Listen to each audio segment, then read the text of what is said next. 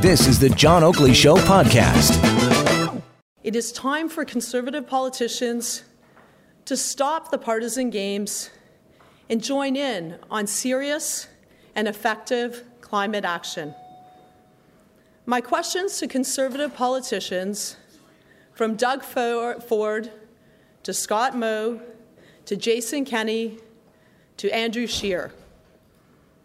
Will you stop blocking climate action and join us in fighting climate change. Well, it was earlier today, Environment Minister Catherine McKenna, in the aftermath of this ruling from the Saskatchewan Court of Appeal, her message for conservative politicians uh, now that they feel, I guess, uh, emboldened that uh, the court found in their favor, although narrowly three to two, that this is a federal uh, prerogative because environmental concerns are in the national interest. Uh, I guess more so than uh, a government, a provincial government, in determining how it wants to conduct its own affairs with resource extraction or so on and so forth. Let's find out how Conrad Black feels about that and other such. The noted author, commentator, and historian joins the Oakley Show. Conrad, good afternoon. Good afternoon to you, John. Well, did you uh, hear about the uh, Saskatchewan ruling? What are your thoughts?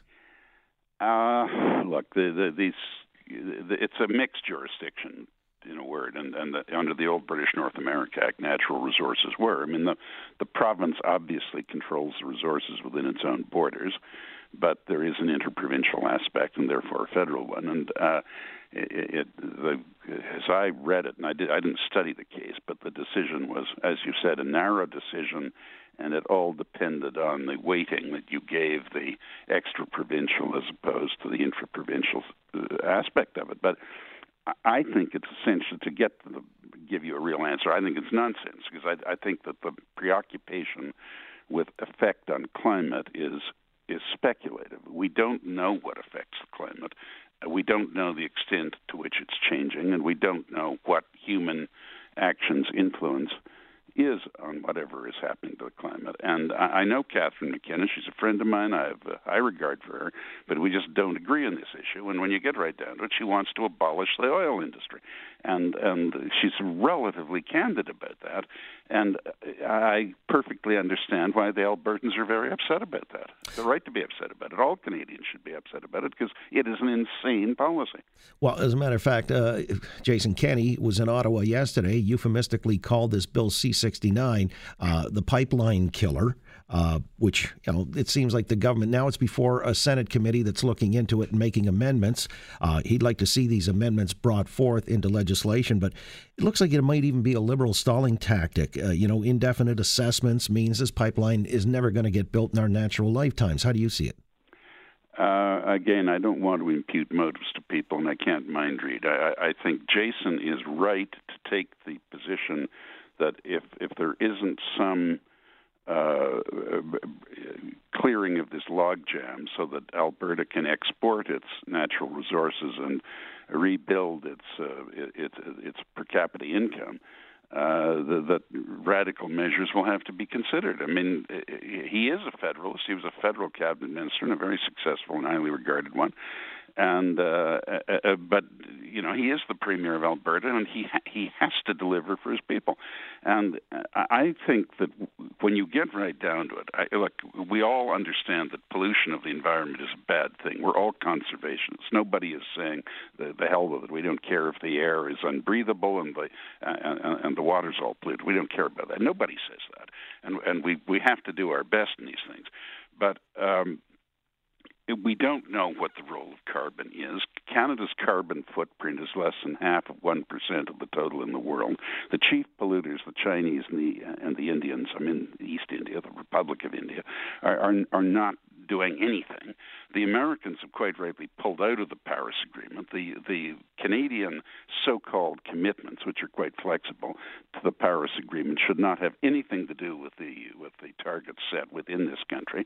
And uh, I, I, what is really happening is the international left, after it lost the Cold War and international communism collapsed, piled into the conservation movement, which was essentially a bunch of bird watchers, tree planters, and, and butterfly collectors, uh, good people, all of them, and and and took it over as a battering ram to attack capitalism with while pretending to protect the planet. And it's a fraud. And we've got to call things by their rightful names. It's all very well for Catherine to say, you know, Jason Kenney and Andrew Scheer and Doug Ford have to uh, have to get serious about climate policy. They are serious. She's the one who isn't serious, in my opinion. Again, with Conrad Black, well, you know, Jason Kenney's even saying this could draw national unity into question if they impose too many onerous restrictions on resources. If, if, if Quebec was an oil producing province and was treated the way Alberta's been treated, it would have been out a long time ago.